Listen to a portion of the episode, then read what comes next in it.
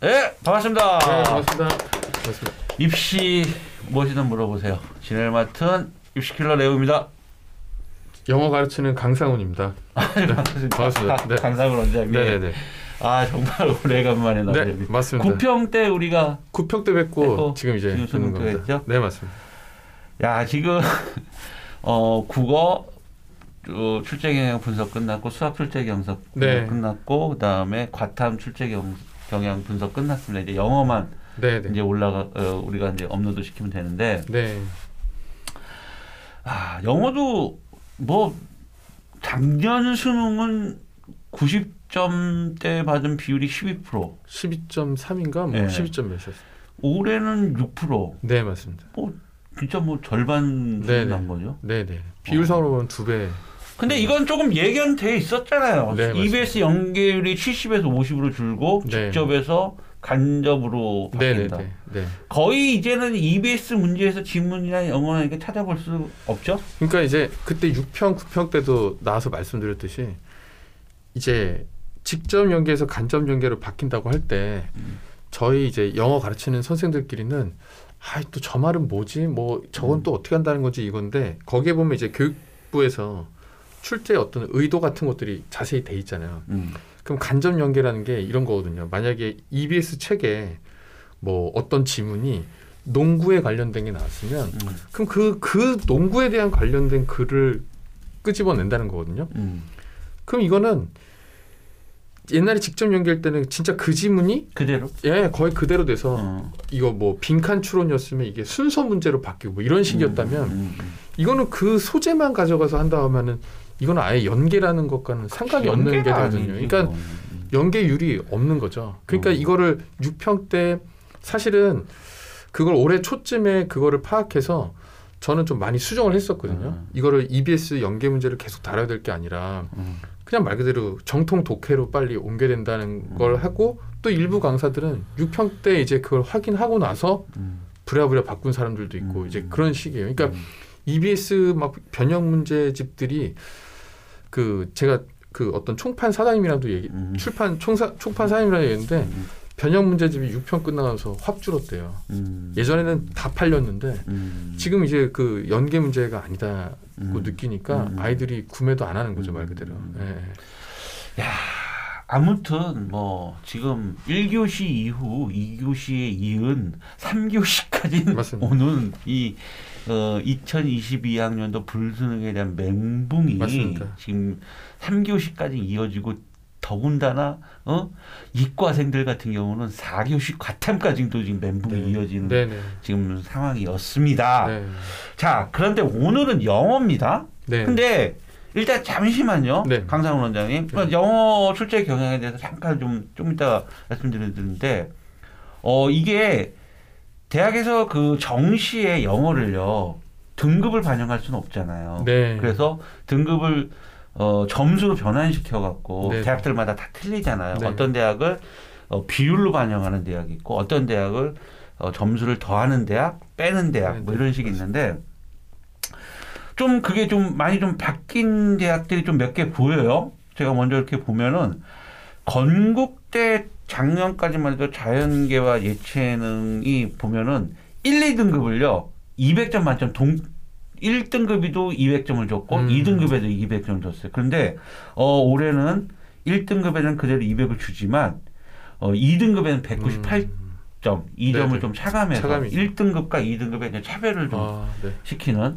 그런 모습이 보였고 그 다음에 어 고려대가 조금 이거 좀자 어, 점수를 차감하는 형태인데 작년까지만 해도 이 1등급하고 2등급 자 2등급을 받으면 마이너스 1점을 줬고 그다음에 3등급을 받으면 마이너스 3점을 줬는데 야 올해 이거 고려대 어, 2등급 받으면 마이너스 3점 들어갑니다. 그다음에 3등급은 마이너스 6점. 야. 이게 마이너스 상점이 어느 정도냐 할 텐데 일단 이과 최상위한테는 절적 사유가 될 수도 있어요. 이거 굉장히 큰 충격으로 절적 사유보다는 이거 좀 뭐랄까 점수에 영향을 미칠 수 합불에 영향을 미칠 수 있다는 얘기입니다. 네. 그다음 시립대 같은 경우는 어 그냥 인문에서는 인문 학생들은 영어가 등급 간에 마이너스 4점씩을 각 등급만 마이너스 4점씩을 계속 차감했던 거고 그 다음에 자연계열은 마이너스 2점씩을 차감했었어요. 그런데 올해는 문이과가 똑같이 2등급부터 어, 마이너스 2점을 차감하고 그 밑으로 이제 3등급부터는 마이너스 네. 4점씩을 이렇게 차감한다. 네, 음, 야, 이거는 또 인문 학생으로 봤을 때는 그래도 좀 다행인 것 네. 같아요. 다행인 거죠. 네. 네. 다음 숭실대는 어, 작년까지만 해도 21학년도에는 1등급에 140점을 부여했고 2등급에 136점, 3등급에 130을 부여했거든요. 네. 그런데 올해는 1등급에 200점, 2등급에 194점. 그러니까 뭐 1등급과 2등급 차이는 4점 차이 나는 거는 작년하고는 같아요. 네. 그러나 이제 비율이 좀 올랐다고 볼 수 있는 네. 거죠. 네. 그 다음에 3등급에 186점. 그러니까 3등급을 받으면 굉장히 네. 어, 손실이 많이 생기는 맞습니다. 그런 작년에는 1등급하고 10점 차이 났지만 어, 지금은 올해 같은 경우는 1등급하고 14점 정도 차이가 네. 나는 그런 형태가 되는 거고 그 다음에 중앙대는 작년까지는 인문과 자연이 등급이 점수가 달랐어요. 인문 같은 경우 1등급에 100점을 줬고 2등급에 97, 3등급에 93. 그다음에 자연 같은 경우 1등급에 100, 2등급에 98, 그다음에 3등급에 95. 이렇게 줬는데 요번에 중앙대는 문이과를 그냥 통합을 해 버렸네요. 네. 그래서 어 이과 학생들한테 작년 이과 학생들에 주던 그 점수를 그대로 적용시켜서 1등급에 100, 2등급에 98, 3등급에 95. 네. 3등급은 쓰지 말라는 얘기입니다. 네. 점수를 많이 차감하는 거고. 그다음에 한국 외대 같은 경우도 작년에는 1등급에 140, 2등급에 133, 3등급에 123을 줬는데 어 요번 22학년도에는 1등급에 140 그대로 됐고요. 2등급에 138 조금 완화됐네요. 네. 3등급에 어 요게 요거 좀 오타인 것 같습니다. 요걸 일단 2등급까지만 네. 네. 어 보면은 지금 작년보다 올해 어 보면은 어 좀 등급 간의 점수를 좀 완화시키는 네. 네. 네. 음, 그런 형태가 그러니까 2등급도 1등급과 큰 차이. 작년에는 7점 이상 차이가 났잖아요. 네. 근데 이번에는 어우 파격적인 2점밖에 차이가 안 나는 네. 네. 이렇게 변화를 좀 줬네요. 자 이렇게 보면은 완화가 된 대학은 서울시립대가 좀 완화가 된 것 같고요. 네. 그 다음에 한국외대가 좀 완화가 된것 네. 같고 나머지는 어떻게 보면 좀 영어 등급 간의 점수가 조금 상향 조정되지 않았나 네. 이- 이런 상황이에요. 맞습니다. 그런데 작년에는 영어가 1등급 90점대 받는 12%라고 했죠. 네, 맞습니다. 근데 이번에는 지금 6%대란 말이에요. 네. 야 이거 뭐 엎친 데 덮친 격. 네, 네. 이거 등급도 뭐 점수도 또 올라가는 상황인. 거고 특히 네. 고려대 같은 경우 보면은 작년에 2등급에 마이너스 1점인데 이번에 마이너스 3점을 줘버린단 그렇죠. 말이에요. 이거 굉장히 좀 큰 거예요. 네, 네. 그런데 또 영어까지 더더군다나 영어는 예, 국어나 수학에 같으면 상대평가니까 내가 어려워도 다른 네. 같이 다 같이. 동반 하락할 네, 수 네. 있는데 야, 영어 영어는 절대평가입니다. 네. 이 절대평가를 왜 이렇게 어렵게 내는 걸까요? 그러니까요. 이게 9평 때 그때 음. 1등급 이제 아이들 시험 치고 나서 보통 한 이렇게 1, 2주 정도 있으면은 등급별 이제 비율도 나오고 하잖아요. 그때 4.7 1등급 90점 이상이 4.7% 나왔을 때 9월은 더 비율이 네, 9월은 지금 수능보다 더 어. 이제 어려웠죠. 그러니까 그 비율로만 따져봤을 때는. 음. 근데 그때 이미 사실은 다 얘기를 해준 거라고 음. 생각합니다. 얘기는 된 네, 예견 된 얘기고요. 거고 음. 국어도 6평 때, 9평 때 사- 새로 나왔던 신유형들이 그대로 반영되고 음. 뭐그 기조로 가고 그렇게 음. 했듯이 영어는 영어도 6평 때 어렵고 6평보다 9평이 좀 더 어려웠고 음. 이거를 봤을 때 이제 난이도는 올해 난이도는 사실은 이미 정해져 있었던 음. 것 같습니다. 음. 예. 음. 그래서 영어는 사실은 아이들이 이제 아이들이 보통 이제 수시랑 정시랑 다 합쳐서 둘 다를 써서 한 군데 대학을 가는 거잖아요. 그 기점에서 영어는 절대 평가되고부터 중요한 게 과목으로서 중요하다기보다는 수시 이게 예 이게 중요하다는 거는 말 그대로 최저가 음. 걸린 전략적 예 과목. 예그 과목으로서 음. 왜냐하면 아이들이 국어랑 수학을 가지고 최저를 맞추진 않죠. 그러면 그냥 걔들은 정시를 쓰지 그렇죠. 뭐 최저를 맞추지 않잖아요. 영어 하나 혹은 뭐 탐구 하나 이런 식으로 가다 보니까 근데 이게 이렇게 어렵다 보니까 제가 한번 말씀드린 적도 있지만 특히 논술 과목들 그렇죠. 최저 맞추는 애들이요. 저희 학원에 저희 그 특히 이렇게 가천대 약술 논술 음. 그거 준비하는 애들이 하나 삼 맞추면 되는데 그거를 음. 영어로 타겟으로 잡은 애들이 굉장히 많거든요. 아, 네. 근데 저희 반에 분명히 9평 때까지 자기가 몇 나온다고 아. 그렇게 해서 자신해서 이제 다 원서까지 넣은 애들인데 요번에 수능 끝나고 나서 음. 반에 3분의 1밖에 안, 와-. 안 왔습니다. 그래서 논술 대비하러. 예 맞습니다. 특히 가천대는 이제 이제 문과 음. 시험이랑 이과 시험 따로 나오는데 음. 문과 반 애들이 더 적게 음. 참석했습니다. 어. 예, 그래서 저는 그것도 좀 이제 차후에 이제 수능 성적표 나오고 그 이후의 분석들도 좀 궁금한 것 중에 하나가 문이과 아이들의 영어 성적이 좀 차이가 나는 그것도 좀 사실은 궁금하고요. 이게 영어로 애들이 최저 못 맞춰서 논술 수업 자체를 아예 들으러 오지 않는 이런 현상 음. 보고도 음. 체감적으로 애들이 굉장히 어려웠을 거라 음. 생각합니다. 네. 그러니까 다른 국어나 수학이나 탐구 같은 경우는 상대평가니까 제가 전 방송에서도 말씀드렸지만 가채점상으로 등급을 미리 예상하고 대학별 고사를 간다 안 간다를 하는 건 되게 어, 미련한 짓이라고 그랬어요. 네. 어쨌든 간에 영어는 어 절대 평가기 때문에 네. 점수 자기 점수가 정확하게 채점을. 했다면 네, 네. 그게 등급이 바로 나오는 거잖아요. 네, 네, 네. 그러니까 영어를 전략적 과목으로 수시에 수능 네. 체제를 맞추려고 전략적 과목으로 선택을 해서. 어, 그렇게 운영을 하는데 왜 기다리지 않고 바로 점수가 나오고 등급이 나 확인할 수 맞습니다. 있으니까 그런데 영어가 그렇게 무, 무너지면서 수능 체제가 전체적으로 다 완전히 네. 무너지는 그런 네, 네. 어, 현상들이 나온 거죠. 맞습니다. 어, 이게 영어가 정시용보다는 아무래도 수시용으로 전략적 과목으로 활용하는 네. 아이들이 굉장히 많았을 텐데 네, 네, 네. 이렇게 어, 수능이 이렇게 나오면 그 다음에 아까 저 강 원장님 말씀하신 대로 간접 연계라는 게 솔직히 간접 연계가 말이 간접 연계지. 어? 말이 간접 연계지 간접도 한 번 간접도 안 된 거잖아요. 네, 네, 네. 맞습니다. 그죠? 네. 그러면 앞으로 수능을 준비한 학생들 후배들은 네. 그거에 대한 대응 전략이 필요하잖아요.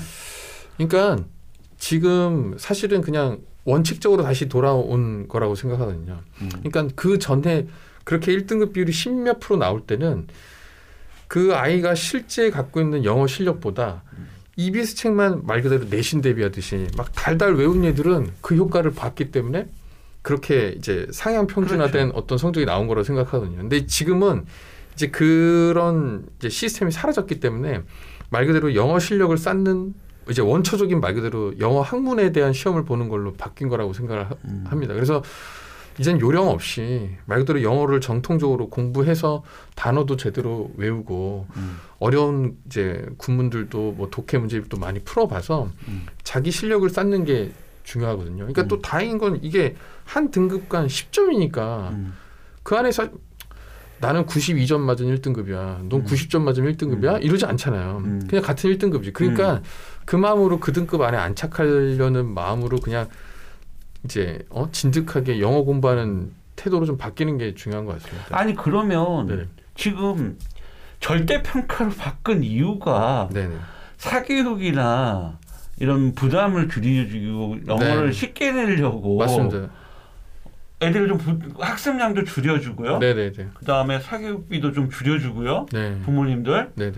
그러려고 지금 절대 평가를 하는 원 이유도 있던 거잖아요. 맞아요. 그러니까 이게 제도가 이렇게 되면 음. 저는 전에도 말씀드린 적 있는지 모르겠지만 저희는 저희 학생들이 와 왜냐하면 예전에 상대평가 때는 90 막 7점 이게 1등급이었거든요. 음. 90점은 2등급 컷도 아니었어요. 92, 3점 이게 2등급 컷이었지. 음. 그러니까 저는 그래서 처음에 절대평가 바뀌고 났을 때 우리 애들이 와 우리 우리 반 애들 전원 다 1등급이면 어떡하지? 아, 너무 좋겠다 이런 생각하는데 그러질 않더라고요. 음. 그러니까 그렇게 제가 여러 번 얘기하는 거지만 그렇게 제도가 쉬워지면 애들은 그걸 더 챙겨 먹어서 더 안착할 것 같았는데 아이들은 그렇게 쉬워지면 오히려 이렇게 놓는 경향이 있는 것 같았고요. 두 번째는 시험 자체가 굉장히 어려 어려워졌습니다.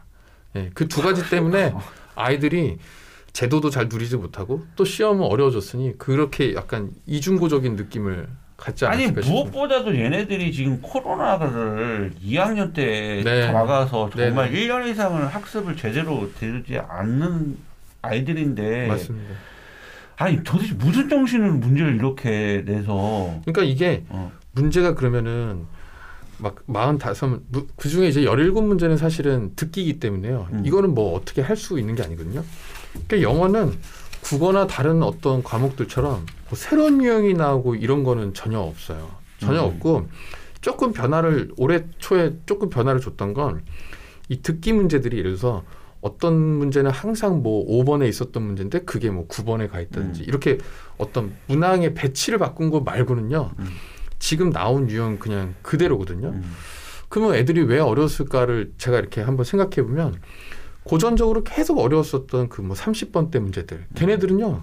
그냥 똑같이 어려요. 걔네들을 가지고는 뭐 작년 거보다 더 어렵다, 뭐 9편보다 더 어렵다는 말을 못 하겠더라고요. 근데 6월, 특히 9월 달 이제 모의고사를 보고 나서 느꼈던 거는 아이들이 당연히 쉽다라고 생각했었던 부분이 어려워졌거든요. 음. 그 21, 22, 23, 24 여기가 아이들이 기본적으로 어느 정도는 좀 쉽고 해낼 만하다고 생각하는 음. 이제 영역인데 거기가 좀 많이 어려워졌어요. 많이 어려워지다 보니까 그러면 그래봐야 한 세네 문제인데 음. 세네 문제 어려운 거 가지고 뭐가 그렇게 전체적으로 어렵냐 하는데 그 세네 문제가 어렵게 되면 그 문제도 원래 만약에 21, 24, 22, 23, 24를 얘는 다 맞던 애가 거기가 어려워서 한 두세 개를 틀렸어요. 그리고 여기가 어려워지는 바람에 끙끙대는 바람에 저 뒤에서 써야 될 시간이 줄어들어서 저 뒤에 문제들을 또 세네 문제를 못 풀면 얘는 한 일곱 여덟 문제를 제대로 못 풀게 되는 영향이 오거든요. 그러다 보니까 일곱 여덟 문제면 하나당 2점짜리라고 해도 원래 2점짜리, 3점짜리 섞여 있는데 음. 그렇다고 해도 10, 한 4, 5점 이렇게가 날아가는 효과가 오거든요. 그러다 보니까 그 지금 그런 것들을 만약 지금 요 말들을 만약에 반영해 해 보다 보면은 1등급 비율이 작년 12점 몇 프로보다 지금 6%로 떨어진 게 말이 되는 현상이 좀 오는 것 같아요. 그리고 그러면은 일부 몇 문제 우리가 당연히 좀 쉽다고 생각했었던 문제들이 어려워지는 효과랑요. 그리고 단어가 정말 그러니까 제가 지금 여쭈는 네. 게 어휘 단어가 정말 어려워졌어요. 네, 네. 몇 문제들은 야 이런 단어가 이렇게 뭐 이렇게 뭐라 해야 되나 뭐 교육 제도에 별로 이렇게 영향이 없나 싶을 정도로 어려운 단어들이 음. 많이 나왔어요. 그러니까 영어도 다행, 당연히 언어 과목이기 때문에 음. 뭐 예를 들어서 이런 장치는 있어요. 이 문맥에서 그 단어 한 단어가 만약 모르더라도 문맥에서 앞뒤를 읽어보면 이 단어가 유추될 수 있게끔 출제는 해요. 음, 음. 뭐 국어도 음. 야 니네 둘이는 보면은 맨날 똑같은 말만 하더라. 맨날 항상 보면 이구동성이야. 그러면은 이 이구동성이 아 음, 이게. 어 그렇구나 이렇게 무- 문맥에서 음, 음, 파악할 수 음. 있듯이 영어도 그런 장치를 주는데 이게 그래서 이게 외국어다 보니까요. 분명히 앞에서 그런 힌트를 줘도 그 단어를 만나면 애들이 또 얼게 되는 거예요. 음, 그리고 그 단어가 예전에는 글 속에만 이렇게 있었는데 음, 지금은 그 선지에서 음. 그런 단어들이? 껴요. 그러면은 실컷 다 읽고 나서도 여기서 선택지에서 만약에 또 그런 단어가 나오면 애들은 또 이제 우왕좌왕하는 거죠. 아 신기하네. 저번에 국어 선생님들도 국어 선생님도 국어 선택지에 대한 이 네, 선택지가- 대해서 언급을 해주셨는데. 굉장히 어려워졌어요. 아 영어도 그- 또 그런 네, 거예요? 선택지가 그래서 선택지가 어려워지게 되니까 애들이 이제 그 글을 잘 읽고 나면 선택지에서는 사실 이제 한 말 그대로 한 10초 내외로 이제 답을 고르는 건데 음, 여기서 또 한 1분 이렇게 음. 쓰게 되는 거죠. 왜냐하면 아예 글 속에서 잘못됐으면 넘어가 넘어갈 텐데 이거는 글은 다 읽었으니까 이제 답을 내면 되니까 여기서는 애들이 음. 더 이렇게 이제 조마조마하게 되는 거죠. 그러니까 시간 낭비하게 되는 장치들이 너무 많았던 것 같아요. 그게 아까 말씀 것처럼 원래 좀 할만했었던 유형이 어려워진 것과 음. 몇 개의 문제들 특히 선지에서 선택지에서의 어휘가 어려워진 거 음. 그것들이 많이 영향을 미친 것 같습니다. 뭐 다른 거는 이게 뭐 더 어렵고 이게 되게 까다롭고 뭐 새로운 게 나왔다 이런 거는 사실은 음. 많이 발견되는 건 없어요. 단어가 좀 어렵다는 얘기는 단어가 많이 네. 어렵습니다. 예. 음. 근데 그 단어가 네, 네. 정말 그 뭐 그럼 그 단어들을 왜- 예를 전에는 뭐 예전에 수능 어휘집이라든 이런 거 네, 네, 네, 네. 있었는데 네, 네, 네. 이제는 그것도 이제 거기서도 나오는 것도 맞습니다. 그러니까 단어장들이 보면은 제일 트렌디하게 많이 기- 그러니까 어떤 빈도수가 높은 것들 단어장이 있고 그보다 좀 더 어려운 게 있고 뭐 고난도 뭐 이런 게 있을 거잖아요. 그러면은 이런 단어를 위해서 그러면 얘들이 고난도 단어장을 봐야 되나? 그럼 또 그건 아니거든요. 기본적으로 제일 빈도가 많이 나오는 것들을 먼저 공부해야 되는 건 맞아요. 왜냐하면 이 확률이 어떻게 될지 모르기 때문에 이걸 음. 위해서 공부해야 되고 이런 건 아니거든요. 음. 그러니까 그 가장 빈도수를 많이 담은 단어장들을 하고 나면 사실 수능 문제가 전체적으로 훤히 이렇게 되게 편안하게 읽어지는 수준이 되거든요. 음. 근데 그 단어장에서는 사실은 없는 단어들이 이번에 많이 그러니까. 나왔어요. 네, 많이 나왔어요. 네네. 야 이렇게 되면 그러면은 강 원장님이 예측한 그럼 내년에는 네. 내년에는 어떻게 내년에는 어떻게 출제될 것 같? 예측을 한다면 그러면 내년에 어떻게 출제될 것 같고 그러면 대략적으로 대략 네네. 이렇게 나올 것 같은 예상이 들고 그러면 후배들은 네. 수능을 이제 앞으로 볼 아이들은 네네. 어떻게 공부를 해야 되는 거예요? 그러니까 왜 우리도 왜 뭐 이렇게 뭐, 수- 뭐 수입 뭐 이렇게 무역 이런 게 잘못돼서 휘발유값 올라가면 휘발유값 떨어진다 해서 바로 주유소 가면 휘발유값 떨어져 있지 않잖아요. 음, 제 생각에 이렇게 올라온 이상 음. 뭐 내년이라고 갑자기 확 쉬워지고 이러지는 음. 전혀 않을 것 같아요. 음. 뭐 도로 다시 또. 예. 왜냐면 물가 물가가 그렇듯이 네. 아니 뭐뭐 공부가 물가는 아닌데 네. 제 생각이 무조건 그렇거든요. 음. 그리고 대학은 이 학생들을 뽑아야 되는 대학은 이걸 오히려 좋아하지 않을까라는 생각을 저는 좀 가져 보거든요. 음. 근데 이제 난이도가 그러면은 뭐 다시 EBS를 연계로 바꾸고, 그러니까 직접 연계로 바꾸고, 뭐또 음. 그런 장치들이 다시 하지 않느냐. 근데 이게 교육제도도 아, 더 잘하시겠지만 음. 그렇게 한해한해 확확 바꾸진 음. 않잖아요. 이렇게 해서 그치. 안착해서 오히려 몇 년을 가지 음. 뭐 확확 바꾸진 않잖아요. 음. 그러면 요 제도대로 그대로 간다고 한다면 음. 난이도는 뭐 비슷할 것 같고요. 음. 그러면 아이들은 어떤 공부를 해야 되냐고 한다면 뭐 EBS는 아예 하지 마라 뭐 그런 거는 아니거든요.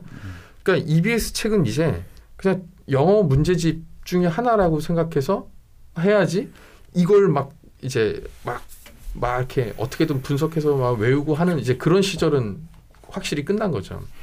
그러니까 그 이제 기출 그거는 어느 과목들이 기출이 중요하다는 건 당연한 거고 그러면 이제 내년 되면 올해 문제들이 기출 음. 문제로 포함될 텐데 음.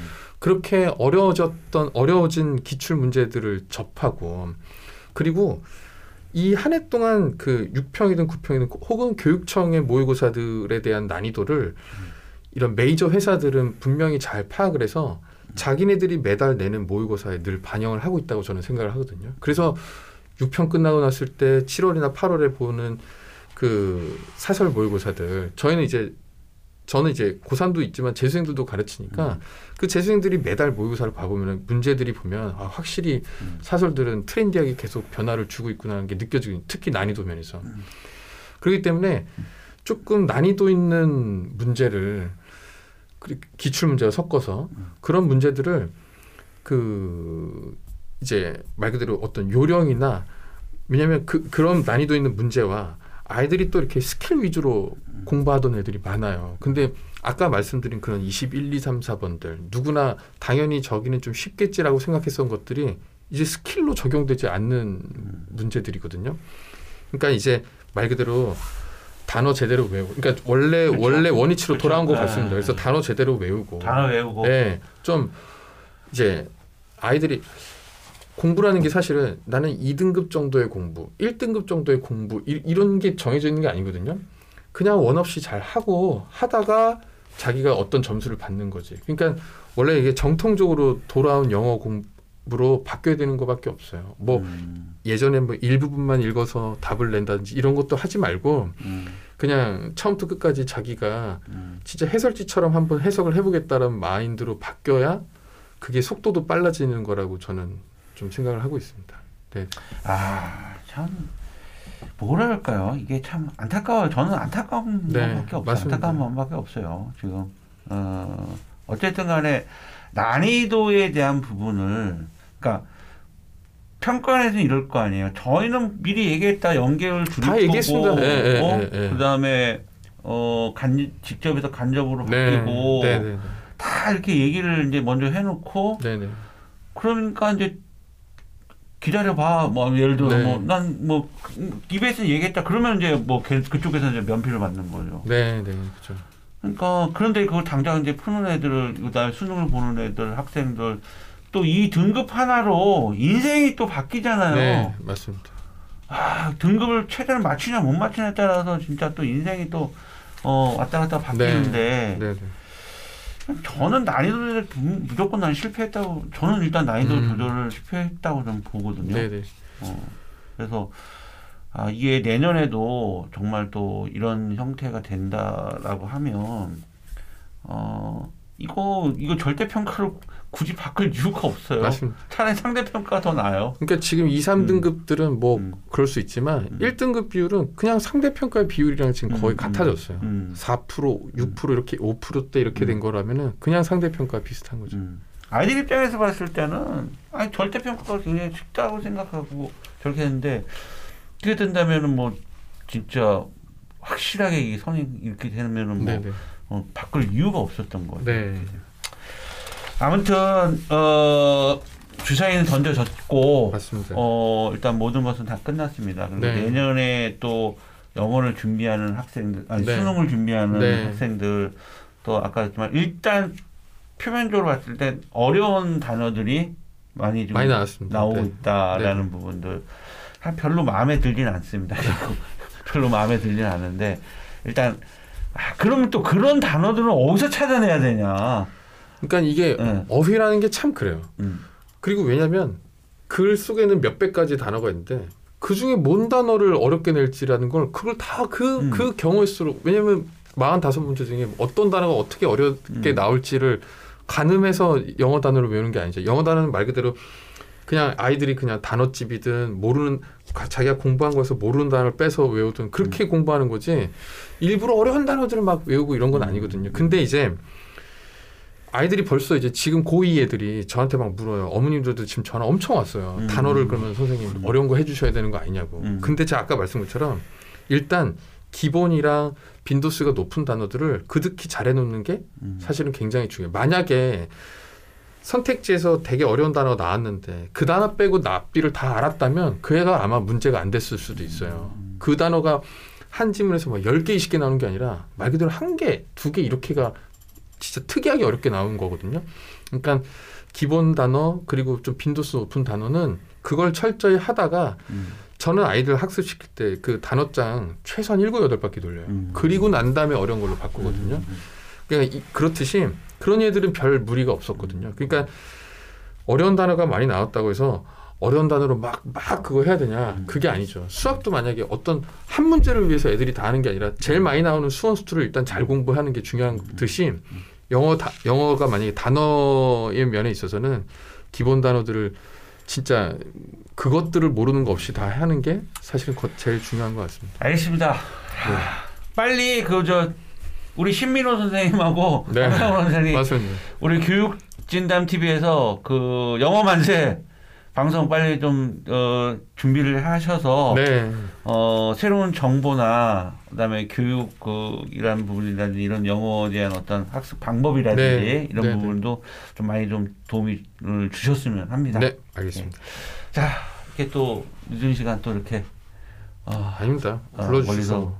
오셔서 너무 고맙고 네, 다음에 또 한번 좋은 방송 그다음에 알겠습니다. 어, 우리 그 영어 만세 꼭 다시 한번 네, 네. 어, 뭉쳐서 만세해야죠. 예, 만세 할 수 있도록 네, 네. 부탁드리겠습니다. 알겠습니다. 자 오늘 방송 여기까지 진행하겠습니다. 수고하셨습니다. 감사합니다.